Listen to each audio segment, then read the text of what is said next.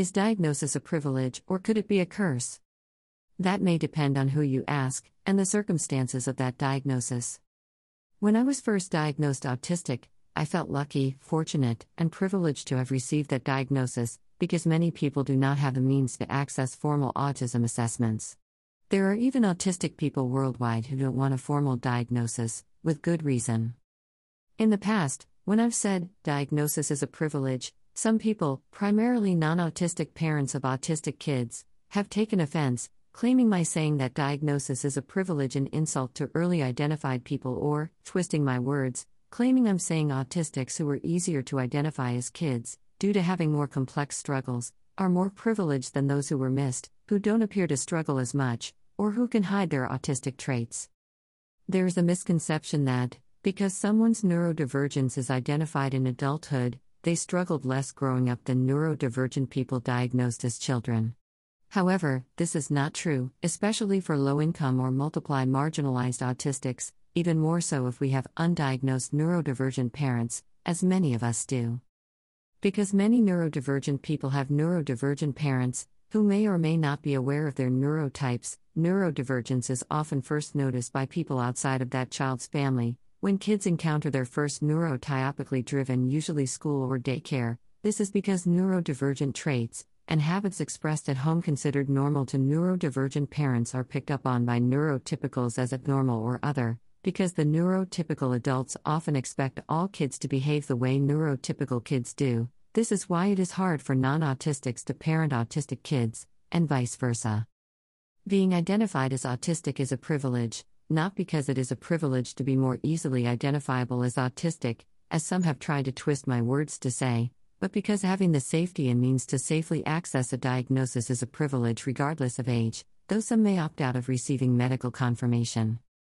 It's a privilege because many low income and multiply marginalized neurodivergent kids will be labeled as having behavioral problems, our struggles will be ignored or blamed on single parents or poverty.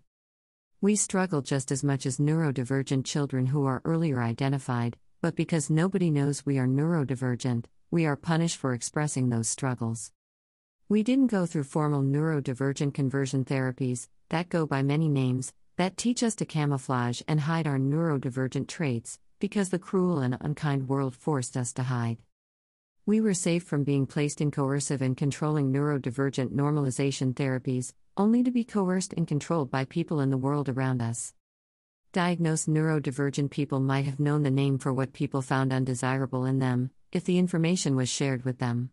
Some parents won't tell a kid when they're diagnosed with neurodivergence in childhood. We who were undiagnosed, and those who weren't told, knew we were hated but didn't know why people hated us. It was confusing because we thought we were broken neurotypical people, holding ourselves to neurotypical standards when we were something different entirely. Not being diagnosed saved me from being shipped into ABA, but it didn't keep me from being ABAED by the world.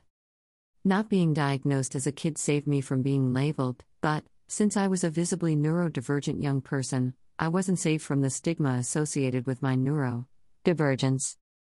Having the financial means to access a diagnosis is a privilege. If we grew up in poverty, we may have grown up without access to health care, or our parents may have feared the consequences of accessing that care.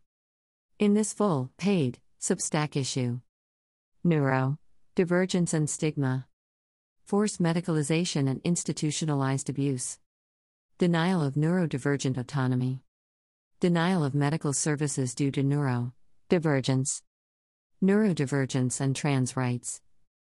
Custody risks to neurodivergent parents.